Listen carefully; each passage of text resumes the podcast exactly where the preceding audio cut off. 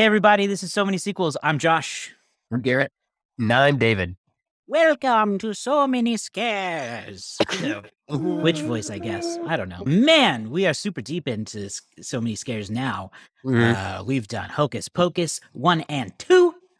We have done Don't Tell Me Yet. Why did my brain drop out? Smile! We did Smile. Yeah. And this week, we're returning to a franchise we've covered in the past. Yeah.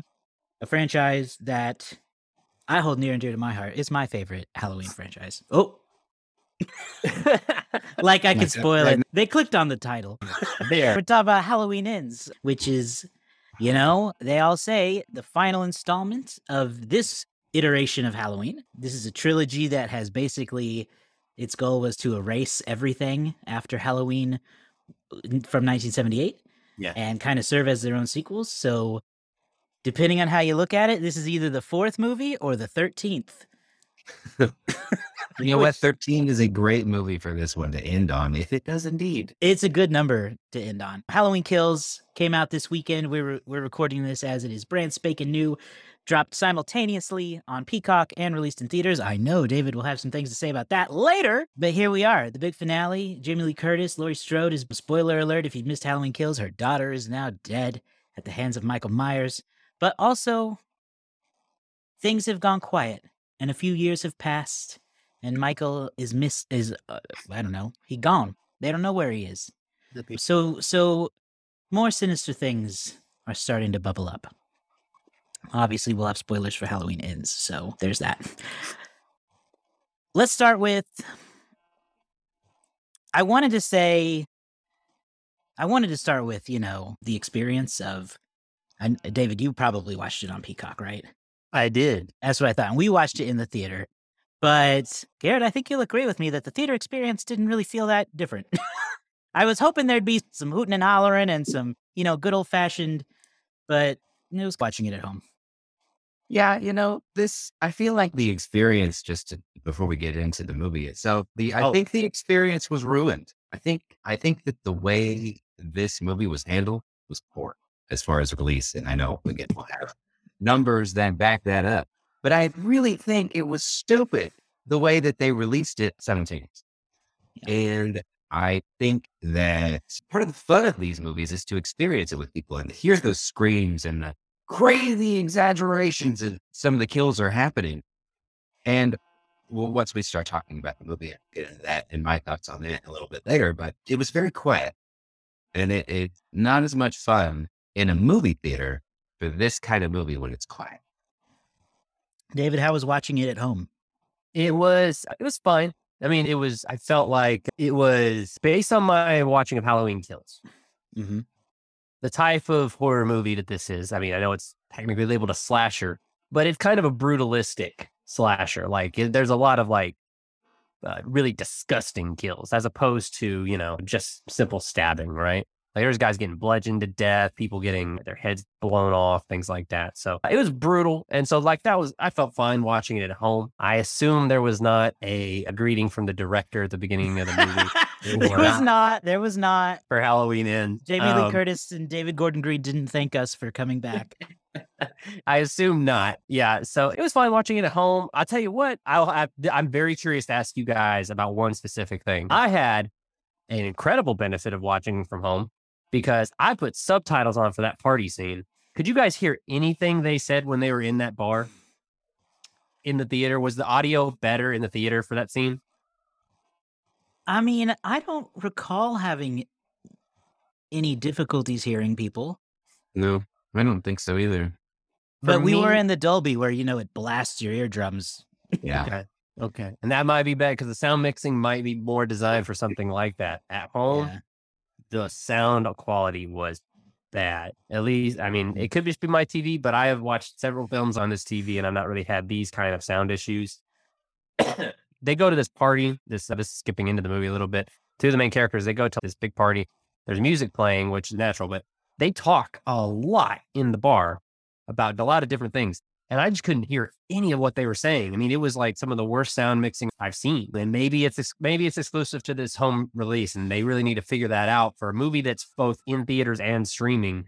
you got to get that kind of thing figured out because it was inaudible. I had to turn this, I, I had to turn the, the, subtitles on just to hear half of what was being said. I could pick up what a lot of what was being said just through context clues. Like obviously, I knew that mom was mad, but everything else, like you know, all these little casual conversations, you have people wearing masks inside talk with you know whatever it was dj khaled blasting i don't know what they were playing it was terrible that was a terrible that was a terrible part of watching it Mo.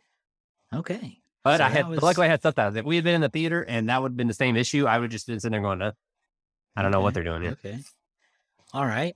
Well, let's get into the movie then. I do want to remind everybody listening, I've, you know, David reminded me right before we started and I still forgot to tell you about our double feature bonus episode we released. That is our, it's an encore release of our Halloween and Halloween Kills reviews that we did the years that those came out. And they're edited together as one episode for you right there. So if you want to revisit those or if you haven't heard them before, they're in your feed now. So go check that out. If it's not in your feed yet, so many sequels.com, you can uh, subscribe. So without further ado, let's talk about the meat of the movie. Halloween ends. Garrett, what'd you think? Let's go with you first since David just finished up. You know, I really want to like it, but I don't think it won me over. I don't have a problem with it, but I think the direction was weird. This definitely was not a movie that I expected, and I and that's my fault going in with various different expectations and thoughts. But I felt like it it started off tragic. I mean, the way that it kicked off with the story, Corey and the little boy and that situation. And I get what they were doing. Like you're trying to build somebody up. But I look at, you know, 2018, and then I look at Halloween Kills, and then I look at this one, and I just don't fully understand the story progression. I think 2018 has good return and a good vision. And then Halloween Kills, we talked about pivoting away from the main characters and focusing on the town and pulling back on Laurie Strode and all of them. And then you had Anthony Michael Hall there and the whole townspeople. And then you come into this one and none of that is there. You don't have any. It was unimportant enough for the most part. I didn't much carryover. You have a year delay. Michael Myers is just gone and missing. But I also feel like for the first half of the movie, that deep bad assery of the characters that you got from Laurie Strode and Allison were really, I felt like they were, I don't know, they didn't have that same kind of strength until the end. And then it picked up. But I thought that the direction that they took it into was just a little bit, I don't know, I didn't expect it felt like it took a long time for the kills to get go outside of that first one. And uh, but the, the endings they brought it together well. I think they tied it together well, and, and it had a satisfying ending. Uh, I just don't think I cared for the packaging. Okay, David, where are you at?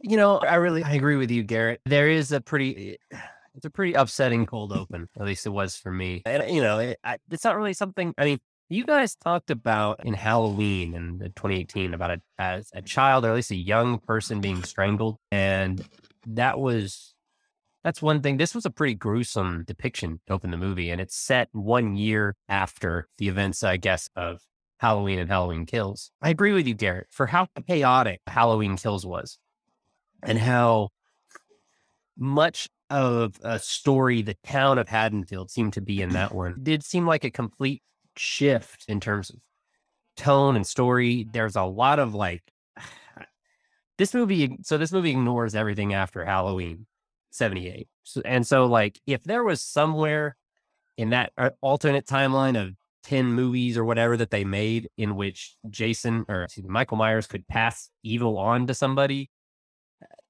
they decided to bring it back here, which was a confusing element for me at first because I was like, and, and they seem to feed into those conversations we had about is Michael Myers human? Is he something more? Is he really pure evil? And in this movie, we actually see him seeming to get strength back, heal bones after killing someone. And it's like, mm-hmm. okay, so now they're really feeding into there's something supernatural about Michael Myers. But uh, but Michael Myers, he kind of not in the movie that much. Like he's really holding back for a lot of the movie, and his few moments are short. And then it's all about this new character, Corey, who is kind of a tragic case who becomes who has a, a tough life after a really bad incident in his life, and and the town craps on him, and then he unfortunately just gets sucked into becoming something he never was, which I don't know if that's supposed to be commentary on something or not, but it, it was kind of a, it was kind of a depressing element, but hey, it's a horror movie. Let's, you know, we soldier on. But yeah, but you know, for so much of the movie to really be off of Laurie and Michael, it feels odd when you consider like what the trajectory seemed to be from that first Halloween movie where it was like, Laurie's back and she's pissed. You know, she's been waiting for this day. And this movie kind of made a lot of points of saying, like, you know, I'm not looking to set a trap. I'm not looking at anything. I just want to, you know, stay in this town and get old and die. Right.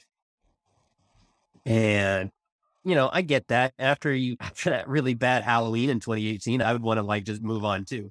But it just kind of felt like it almost felt like an entirely different team worked on this, which isn't necessarily the case because the way Halloween Kills ended with, oh, I don't remember the daughter's name, but Judy Greer's character.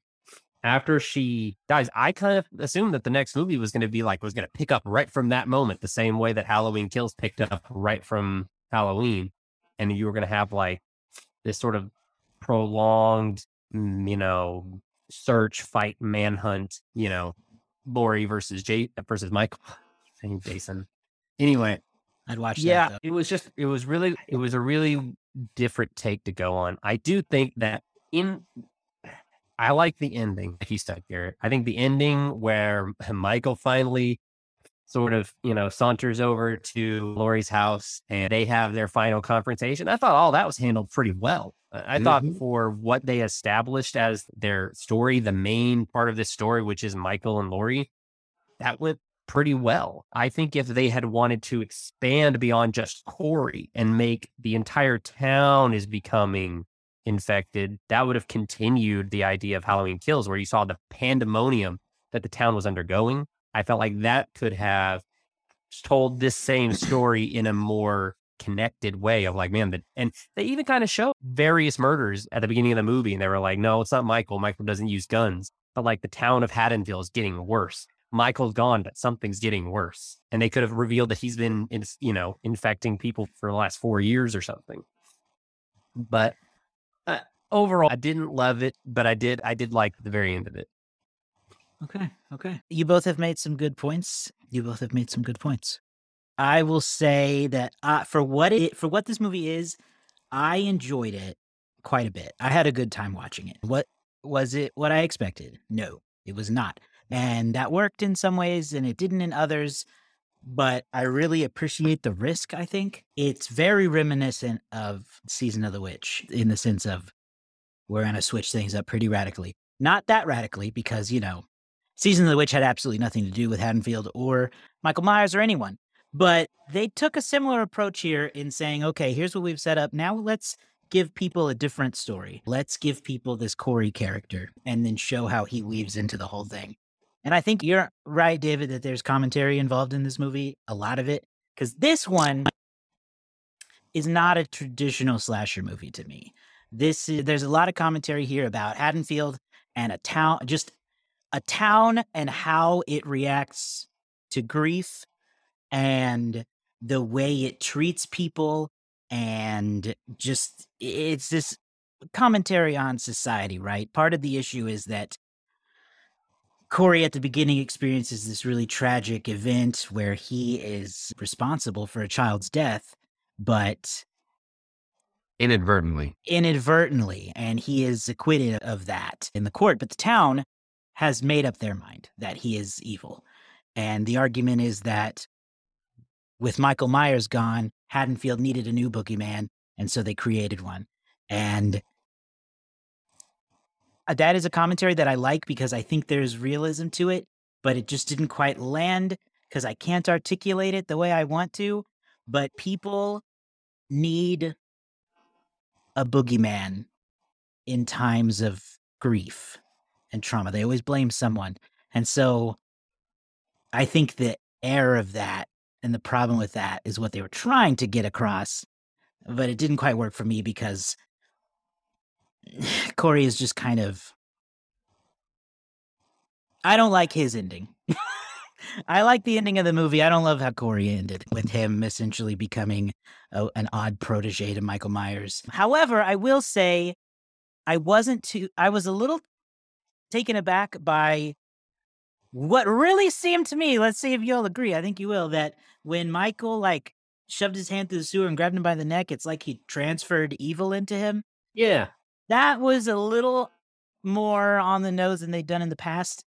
However, I do think there was some supernatural stuff introduced in Halloween Kills because if I remember right, I swear I remember it being a thing where it sure seemed like the more Michael killed, the stronger he got because Yeah, that I was mean, part of it's what the always- whole. And that's what think you it's got. always Or go ahead, I think it's always themed that way, but this is like the This first that very I think blatant. We've seen it like very blatantly. Like he stabbed a guy and then like his arm healed, you know, in this one. Whereas in previous hope movies, he would just weird. kill people, like, and he would just keep sauntering on and killing more people. It was very Um, it's not- aggressive. Yeah, So what and I it- it- like is that it would have been great just for him to get his arm chopped off and then grow a new arm. We've That never would've been- seen that, you know? That would have been too far. I like that there's a this movie really did not go where I thought it would. And every time it would do something and I was like, "Oh, they're going to do this." They didn't. And so I like that. I thought, you know, oh man, Michael has just like possessed this kid or something and now Mm. he will have a new youthful body. I would have not liked that. And thankfully Right. that's not what happened.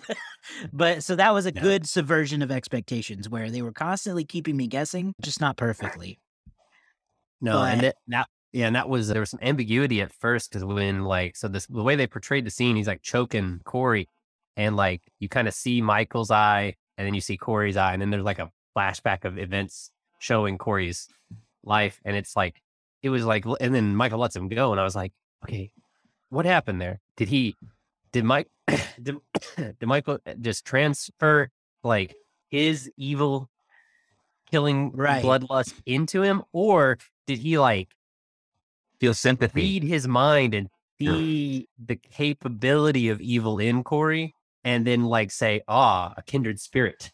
I That's will, what you know, I'm thinking is that train him. Corey was in a weak place and was able to be easily influenced to evil because the whole town hated him already. And he Right. just kept getting attacked and jumped and bullied everywhere he went. So I think he was just a prime target. I do still have a lot of. It leaves me with so many questions about Michael Myers and his lore, though. Like, why did he disappear into the sewers for so long? Is it because Right. is this a Voldemort situation where he was like weak until he could get stronger and then he could come out? Or, uh, but that wasn't really established. Why is what happened?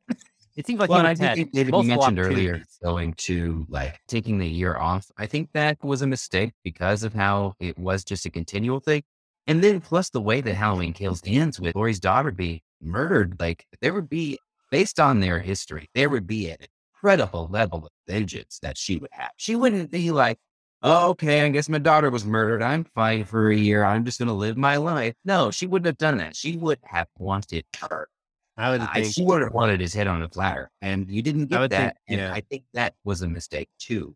Um, I think that Corey, and I think that Corey served his purpose, and like again, he was there for the commentary. It was a very nature versus nurture type thing, and at least at its like essence. But I think that it just it didn't land because he came out of nowhere. You know, I think that if you know, I think that any time that we talked about this in the past with uh, in our double feature, we talked about how any time that it gets away from the Strode family, the movie is weakened. Yeah, and I feel like each of these movies were weakened from the 2018 one. Like 20 or Halloween Kills was still good because they were there, but it mostly focused on the tumor. These Right. this focused mostly on Corey It did take away from the Strode for a pretty good chunk of time. And it was difficult. So I think that again, I mentioned this last time. If you want to have that struggle, you use Alice, who just lost her mom, who was in a weak spot, easily manipulated by Jason or Michael Myers. You guys, we got to do Friday the Thirteenth now. I know it's next, but I, but yeah, I think that you could have done that with her, and it would have kept it in the Strode family. You would have had, you know, Laurie out kind of getting her vengeance for her daughter, trying to protect and being afraid of where she's seeing her granddaughter go. I don't know. I think that Corey just kind of came out of nowhere and didn't really fit into the puzzle. Well, In there's some a, ways, yeah. yeah. Yeah, there's a lot of new characters in this one, or at least characters that were that seem new to me. We had Allison's uh, cop boyfriend that I don't No. remember, her ex. Was he in No. either of the other two movies? No, I truly Don't don't remember remember. I do want to say I got let me I got to issue a quick correction here.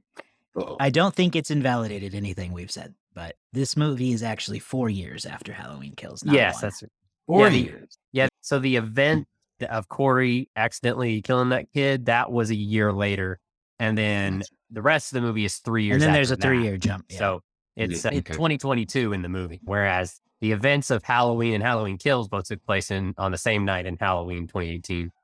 Yeah. So yeah, it's. Uh, I don't think it invalidates much, but yeah, it is kind of. No. It is interesting. That's where they decided to go with it because it really felt like based. I mean, even the titling, Halloween ends. I don't know what time Judy Greer died on in Halloween Kills, but like, you know, the events of that, the events of the third movie being like the last four hours of Halloween or something like that, or before sunlight comes up the next day on November 1st, could have been, I feel like, seemed like the way they were going with like, this is going to be one hectic Halloween. yeah, yeah, for sure. Also, we jump- oh, Oh, go ahead. I was I just, was gonna, just say, you want to talk about kills at all? Yeah, I do. And I wanted to comment real quick on you had said earlier about, or you commented on the badassery of the women. And I was also, I still thought, I actually still thought Laurie was pretty strong. I She was at the end. She was. At she the was End. at the, well, she had changed, right? She had decided Yeah. to be,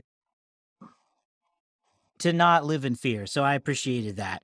But Yeah, it was Allison that I thought was a truly shameful turn, where she was not just not very strong for the majority of the film, but was also like an active obstacle for Laurie in a lot of ways. And I was like, ah, you had so much potential.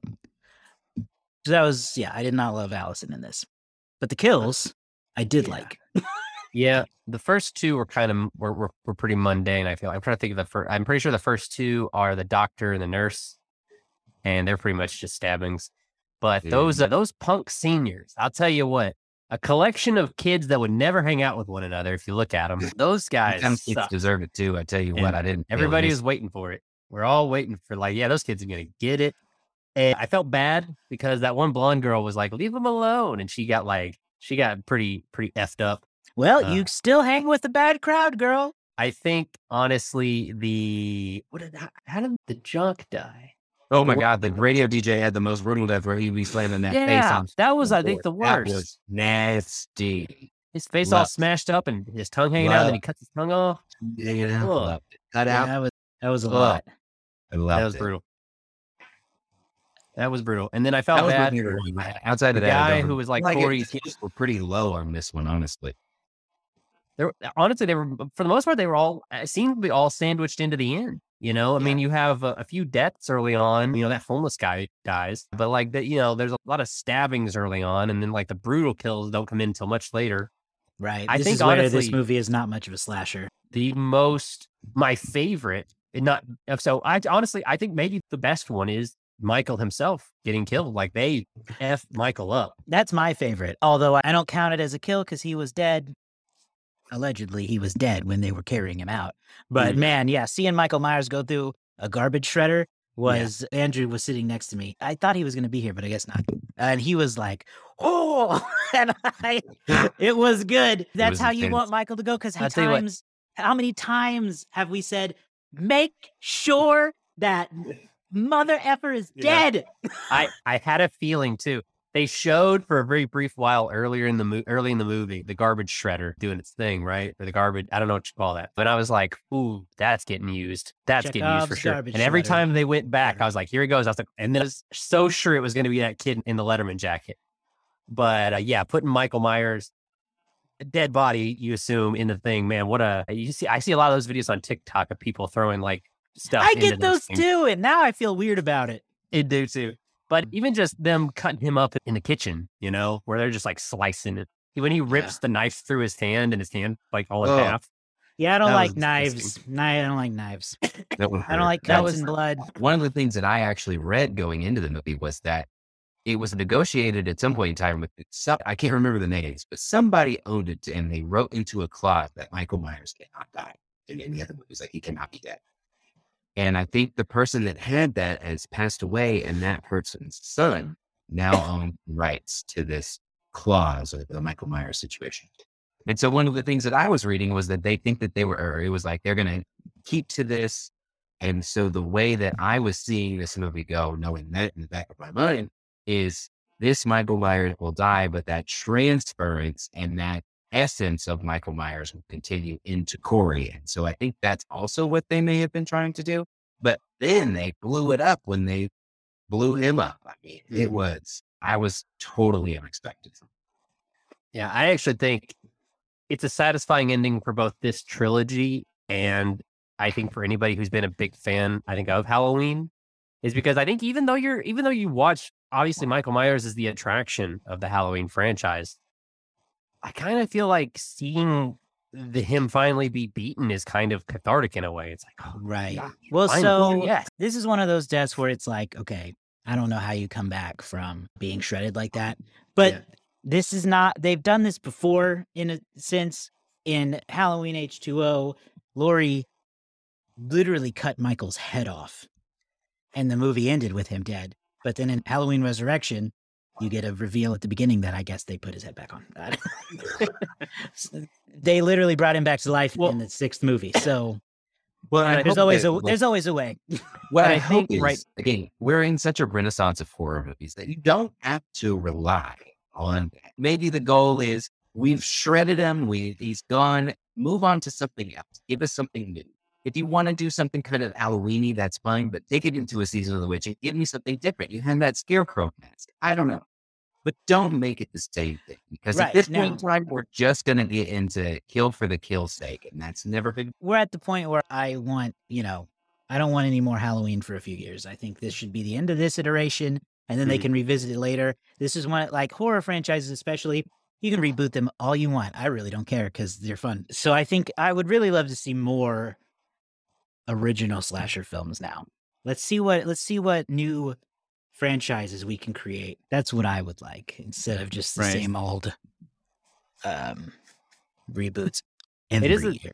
I do think it is difficult. I mean, it's very tough, I think, to create something new today just because Oh yeah. when Mike when Halloween first came out, you know, you could dominate pop culture with just a film. You know, you could just have a movie come out and then uh, next the, the following year it's still in theaters and then and you got Halloween masks up in stores and stuff and now Michael without really and even if I remember right, you know, like Michael's not even much of a character. He doesn't have any sense of dialogue. He's animalistic at his most basic. So it's not like you could say, "Oh, well, they can't create a character as good as Michael Myers." It's like they you can create a character better than Michael Myers with no effort, you know. But finding a way to be iconic today with everything so spread out and so in its own niche is just going to be really tough. I think.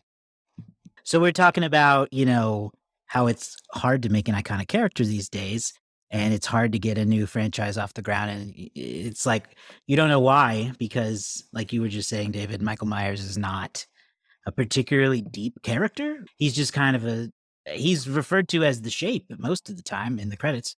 But on this topic I was so last weekend uh, just for fun, I watched Scream 2 because it's the 25th anniversary of that series. And it got me reading about Scream and stuff like I usually do. I just need to know everything about the movie after I watch it. And I didn't realize this, but, and maybe we've talked about it before, so you'll have to stop me if we have. When I guess when they made I Know What You Did Last Summer, that movie only got made because of the success of Scream Hmm. because the screenwriter, the writer who wrote Scream, also wrote "I Know What You Did Last Summer" and had actually been shopping it for years, and no one wanted to touch it. And then Scream was a success, and all of a sudden the studios were like, "Hey, he's got this other script we never wanted, but now we can say from the writer of Scream," and Mhm. it ended up becoming another pretty big hit. So I think a lot of the reason is they just won't take chances on new horror. We're seeing it Yeah. a little more now, and we've talked in brief a bit about how I think most of us at least feel like horror in the past few years has been really interesting and has done some really cool stuff. But it seems to mostly come from independent studios like A24 or visionary directors like Jordan Peele. It seems to be the only way you can really get through. But I feel Yeah, like I there's some say- really good horror scripts out there that they just aren't looking at. I think the most successful ones have been the ones that have had a plan, stuck with it, and they completed the story, right? I don't think Uh-huh. we've seen a lot of movies that just got sequel to death as Halloween and Friday the 13th and Nightmare on Elm Street did back in the 80s, where they just started making sequels of this of the movies over and over again. right. I don't know if horror was necessarily better back then. They just kept making the movies. They were just like, just do another. Well, it had a it had a moment in cinema, right? Like we're having we're still in the midst of a big superhero moment right now, Mhm. And I think horror was a big moment, especially slasher in the '80s and. We, yeah, we still haven't, in my opinion, got a good horror or slasher since I would say Ghostface. Um, Yeah, I think, uh, it. especially you could argue Jigsaw, but I think that is questionable just because Jigsaw is so many things. It's not Yeah. necessarily what some people associated with the puppet, some people so associated with the, with John, some people associated with Carrie. Some it varies. So I mean, when you talk about a big bad of a horror franchise, yeah, I think Jigsaw and Ghostface are probably the last two ones that actually became iconic. I can't think of one since Jigsaw. And Jigsaw's been around a, a really long time now. like Yeah. 2004 or 3, I think is Yeah. when Saw came out originally. So Yeah, it's it been a was- while since we've had a new character take off. I know that there's I've seen a lot of like iconography for that that like trick or treat with like the guy with like the sack head, you know. I don't know if Interesting that's that actually you mentioned that, popular. movie. Huh? Interesting Well- that you mentioned that movie. I don't know if it's actually really popular or Ah. if it's just you know if it I'm just seeing it in a lot of places. Yeah. Yeah, he's yeah, that's a bit of a cult film right now for sure. But I would like to see them just take more chances. Was my argument, you know, you had I know what you did last summer sitting there for years, but you didn't want to try it until Scream came out. Eh, we may or may not have talked about that in our I couldn't remember. I know what you did last summer episode. So and that be sure yeah. I couldn't remember. But we you're right, we have talked about that and you should go back and listen to it at so Yes. sequels.com. We only did the first one though. We didn't do all of them. no we have Oh, not. wait, we did we do more than one? I think we just did the first. I think we just did the first one. And I think we determined there's only three, even though it felt like there were eight. Yeah, I get confused sometimes. Well, and there's a TV show on Amazon now too. But yeah. Okay, well, I think I think we can start talking about the box office now, unless there's any other lingering thoughts about Halloween ends anyone would like to talk about. No, none Okay, come well- to mind. I'm ready for this conversation because it's already creating some discourse on the internet. That's right. That's right. Josh, if you have that article, go ahead and pull it up. That one you sent me, sent us, because I wouldn't mind talking about that too. But uh, let's get into the opening weekend numbers. So Halloween Ends debuted just this last weekend for us, October 14th of 2022. Uh, it opened to 40. It looks like the numbers are going to finally triple down to $41.2 million in its opening week, just ahead of Smile in the number two spot with 12.4. Lyle Crocodile with 7.3. The Woman King stands tall at number four with 3.6.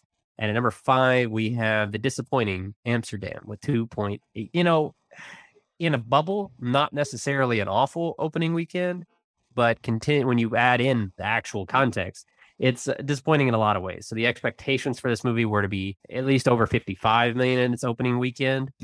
This movie did release, as we talked about earlier, day and date with Peacock, and we'll get a little bit more into that uh, as a whole in a second. If you look at the franchise for Halloween, if you look at like all how Halloween has performed throughout the years, the number one movie, and it probably will be forever, even if they sell this to a new studio and they make a whole new franchise here in five years or whatever. Halloween 2018 is the king when it comes to this franchise. They made 159 million dollars total. It opened to 76 million dollars, which I believe for a long time was the highest, high, one of the higher opening weekends for an R-rated film. I don't think it is anymore. It might still be the highest opening for a horror film. And then Halloween Kills is number two. Halloween Kills had a had an opening weekend of 49 million, sort of in the pandemic. It came out just last uh, last year, didn't it? So it was, you know, toward the end of the pandemic in 2021. And it would go on to make $92 million, even though it was day and date. So it almost reached that $100 million mark, despite being, it was despite streaming at home. Halloween Inn, it looks like it's going to open about 9 million worse than Halloween Kills.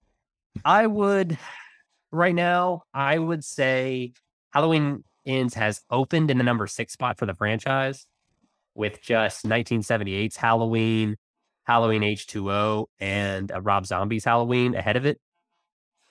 I honestly feel like it's got a very good chance at being the number three. This particular trilogy, trilogy, quadrilogy, if you will, I think well, I guess 78 can't because H2O is still going to be ahead of it. But I think this trilogy, Halloween Kills and Halloween Ends, is going to be the most successful of the films. I would say Halloween Ends probably finishes between 78, 85 million when all is said and done. Maybe it'll go a little higher than that. Maybe it'll get a better boost at Halloween than it will this weekend. But I I don't see it making 100 million. I don't see it making Halloween Kills is 92 million. So I would think best case scenario is you finish in the low 80s, but most likely I would think high 70s, which uh, for the rest of the franchise is great. most of these movies, most of the Halloween movies didn't even break 20 million in their day. So it's not a it's a franchise a lot of people want to think is like one of the big time all time box office hauls, but it's just because even at you know 25 million, Halloween 2 made back its budget, you know, and this movie made back its budget this weekend as well. So, like, it's a going to be a success no matter what. On the topic of day and date, it is very strange that they decided to day and date this almost a full year after they needed. I uh, I said to I said in our Discord a great reason to join us on Patreon and you can be a part of our Discord group and have conversations with us about the box office or about new movie news or even just about whatever's going on in your world. You can play games with us and stuff like that. But we talked about in the Discord how it's such a baffling decision because almost no movies are day and dating at this point that it almost feels like it was some kind of weird contractual obligation to me. Like they decide when they decided to day and date Halloween Kills, they also put it in writing somewhere. We're just going to day and date both of them because at this point we don't know what the state of the pandemic is going to be in 2022 and they just couldn't get out of that somehow. It's unfortunately a bit of a disservice to the creators of the film, not just the director, not just the writers, but all the crew that worked on it, because I think pretty clearly, I mean, eh, I don't know if it would have made exactly those expectations, but you've shorted the movie probably at least nine to ten million dollars in its opening weekend, maybe fifteen to twenty for its lifetime gross. I don't know. Jack, word of mouth. Just might have have an article well. where that was the like one of the Peacock's highest streams movies. So So- yes, P- Universal said that this is the biggest two-day premiere on Peacock of any film or television series. Now, what does that mean? No one really knows because they did not give us numbers, and Peacock is not one of the bigger subscribing substreaming services. Hmm. I'd be interested to see if they got any new subscribers. I think that would be interesting data. That's the But I question. doubt it. But it does show that there is a desire to see this movie, but it Oh, yeah. also shows that for a movie like this, if you give people the option to watch it at home, they will. Well, so a lot of people are upset about this decision, including the director of the movie Freaky, Christopher Landon. He said he put out a bit of a rant the other day. and He called it one, and I will read it, and I will warn you that at least one point it is graphic. he said, "I feel another rant coming on. Today, it's the day and de- day and date release strategy for Halloween ends. Stop doing this, please. It doesn't work. Studios, stop gambling with filmmakers and their movies to try to prop up your fledgling streaming services. This happened to me on Freaky and it destroyed us. We worked so hard to make a fun movie, blood, sweat, and tears, months away from our families, and for what? They love to use the term two bites of the apple, but that's just another way of saying we're going to use your movie as a guinea pig for our streaming service. I beg the studio not to do this. Either circle the wagons and protect it for the theatrical or just go all in on streaming. Don't split hairs. At least the Halloween folks were made whole. We got hosed. So, yeah, bitter subject. Dear studios, stop trying to suck two dicks at the same time. Honor the sanctity of the theatrical experience. End rant. And just to give him some credit, Freaky is a great movie. And if you haven't seen it, you absolutely should because it is genuinely very good. It's scary, it's funny. Everything that he described it as, it absolutely is. So that is a high recommendation of a movie that you probably haven't seen. And, you know, I agree with him on a lot of it. You know, I feel hypocritical because I did watch it on Peacock, but that was mostly because I was sick and I was son and I didn't want to bother going down to the theater. And, uh, you know, I'm lazy. You know, Peacock, the day and dates that caters to the lazy in that sense. But, but I agree with the premise. I mean, for the most part, I agree with it. I mean, I understand that two year period of the COVID 19 pandemic, two and a half, whatever you want to say it was tough and we didn't know what we were going to do. We didn't know to figure out. And people, the movie industry, the film industry really like went at each other, really tore themselves apart. And there were a lot of ways that people decided to try to do things, try to figure things out because you got movies, you got studios sitting there going, like, we can't hold on to all of our movies for two years. And at the same time, you got theaters going, we need movies, we need something. But like, you know, we also have to, you know, like, are we allowed to be open? You know, I would think that I am surprised that with something like and Peacock, I guess, doesn't have a, er, a infrastructure to do this. I'm surprised that they didn't like make this like a paid premium kind of thing. People kind of people took aim at Disney for their premium access thing. And I don't think it was I don't think it was well explained and I don't think it was well done. I think they could have done it better because I think that they needed to make it clear where the money from the premium access was going. That money needed to go to the film as opposed to say like what Disney Plus's budget or something like that. Because I think with premium access, it's like, okay, here's your option. You can pay for it at home or you can pay for the theater, but either way, you're paying for it.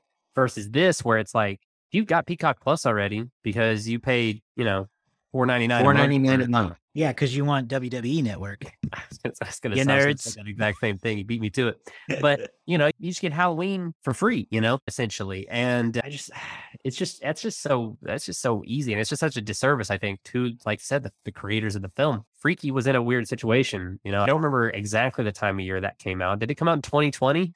It was in 2020, and if I remember correctly, it was essentially pulled from theaters early and rushed to streaming quicker. So it wasn't a day and date release for that, but it was similar. And They got hosed, as he worded it.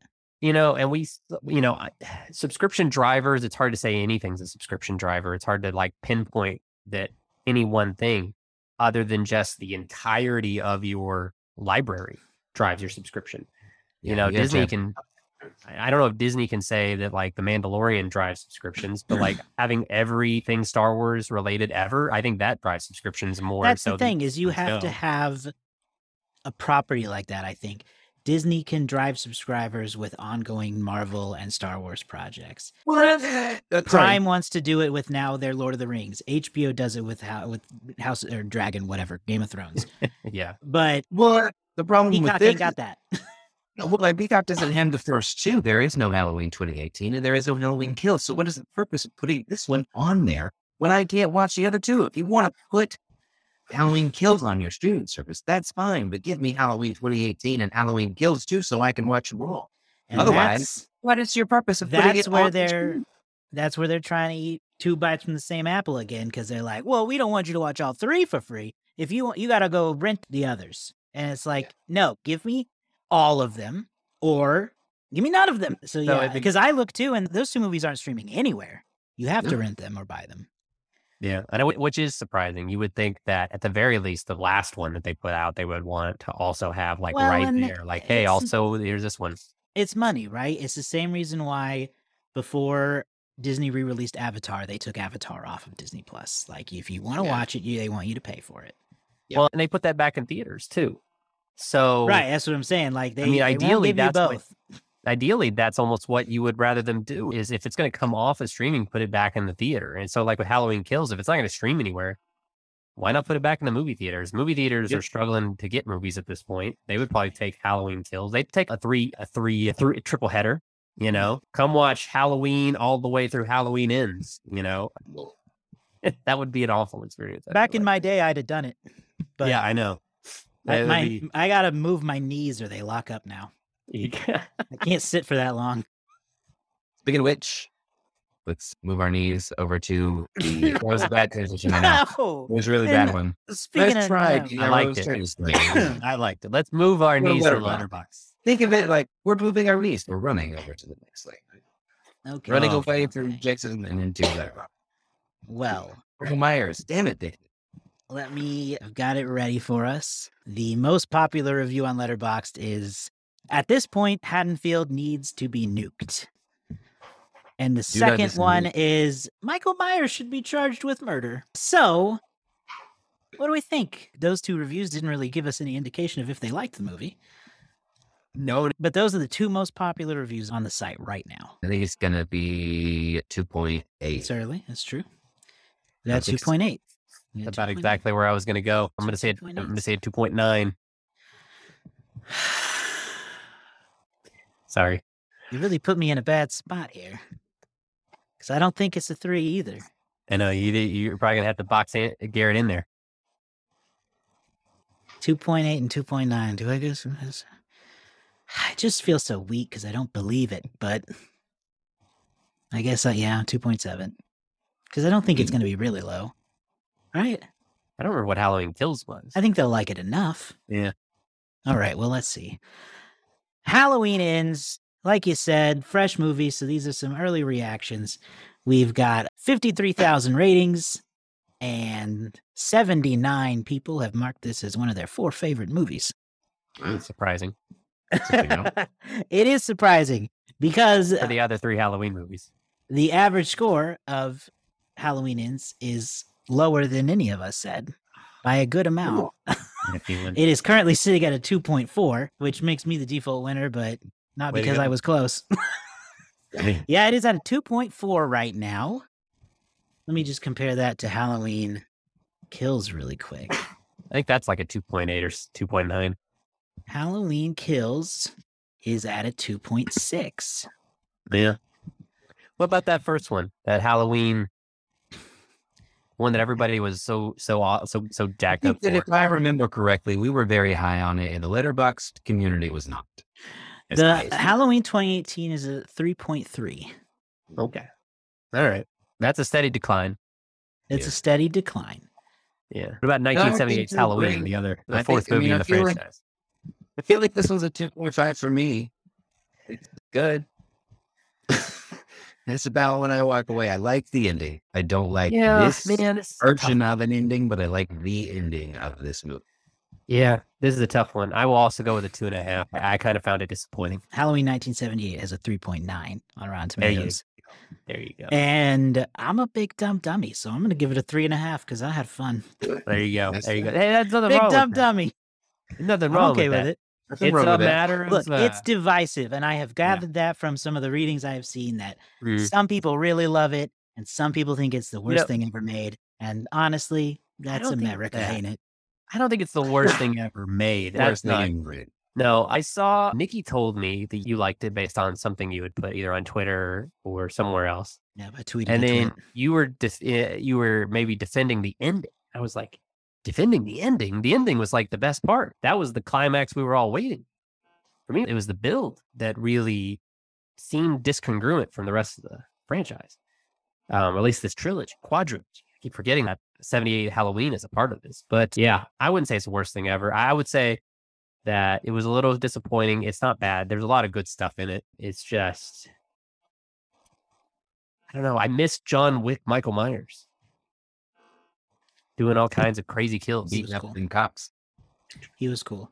So, kicking doors into women's faces. That was where do you, ha- before we wrap up, let's rank the three. I think it's one, two, three. That feels, yeah. I'll say two, one, three, just because you I'm like Hall- two the most. Oh, you didn't I'm see one, I'm in- did you? I'm in Halloween Kills. I'm in that podcast. So. I think it's, I don't know. I, so it's one at the top for sure. Mm. And I'm kind of really close on the other two, but I'm Real feeling close. one, three, two right now. But by a Mm. hair, by a hair. Just because I don't know. I really, I, for some reason this time, I just really liked that I walked in and it was a fully different movie. I was like, that's Sure. fucking, that's some balls and I'm into it. I appreciate that. It in, and in that case, I would say that maybe the time gap should have been longer. Maybe it should have been a longer gap, and I think that might have made that's a difference. that's Then a it would have decent felt note. That would have made it feel like Laurie's moving on. Made a little more sense. Four years later doesn't feel like enough time. Ten years, I don't know. That might have been long enough to be like, okay, Laurie's had a lot of time to move on, and Michael's not been back. You know. Yeah. But yeah, so I, I don't know. I don't have no more notes. I'm not. We All could right. do like another 30 minutes of notes, and I don't want to do. Yeah. No, I still Halloween is still I think my favorite horror franchise for now. They haven't ruined it yet. Yeah. But we'll be we got a couple more weeks of Halloween fun for everybody. Next Yes. week we're going to do David's pick.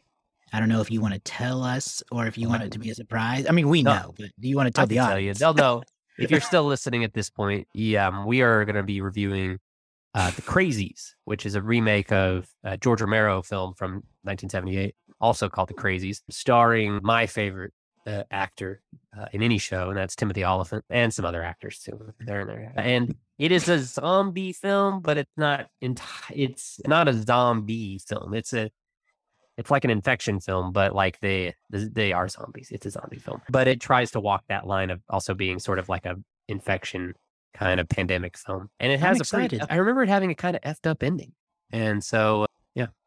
Okay. Well, I'm excited for that. Real, real quick, I guess, I guess I hadn't seen it si- last since uh, before I knew who Timothy Olyphant was. But did you know he was in Scream too? yes, he is. Yeah, I, I was watching. I went, oh, Timothy Olyphant. He's a little Yeah. baby. he's like a little. Yeah, he was. I don't think I knew young in that him last time I watched it, so that was a fun surprise. I'm excited to see it, and then we will wrap up with my pick, which is still TBD. And then it's you- we're like narrowed it down? I've narrowed it down, and we're barreling toward the end of the year at a fascinating Yeah. pace. So I'm Yeah. excited. This is the best part of the year for our show, I think. We Yeah. have fun. It's fun. Oh yeah, if you haven't, go through and listen to all the various, uh, you know, so many scare seasons. I've done a lot of great movies, it films, Happy Death Days that came up in my time hop today. The Happy Death Day rewatches that we did, those are good. Yep. I think Halloween might be the franchise we've done the most outside of like the MCU, if you count like the entire MCU. Possibly. I'll have to I think Halloween's our most reviewed. So go find that online at so many sequels.com. You can search through our episodes and find whatever you might be interested in if you want to check out our old Halloween horror months. Check us out there. Of course, we're on all the social media that you are probably Instagram, TikTok, Facebook, Twitter, all those. Letterboxd. Find us, follow us for our reviews of other movies that we like to watch just for fun. And of course, as David mentioned earlier, our Patreon. That's where our favorite fans go because they give us money. Patreon.com slash so many sequels. You can get in there pretty cheap and we'll let you in the Discord. You can hang with us. It's cool. But other than that, we'll see you next time. Bye. Bye.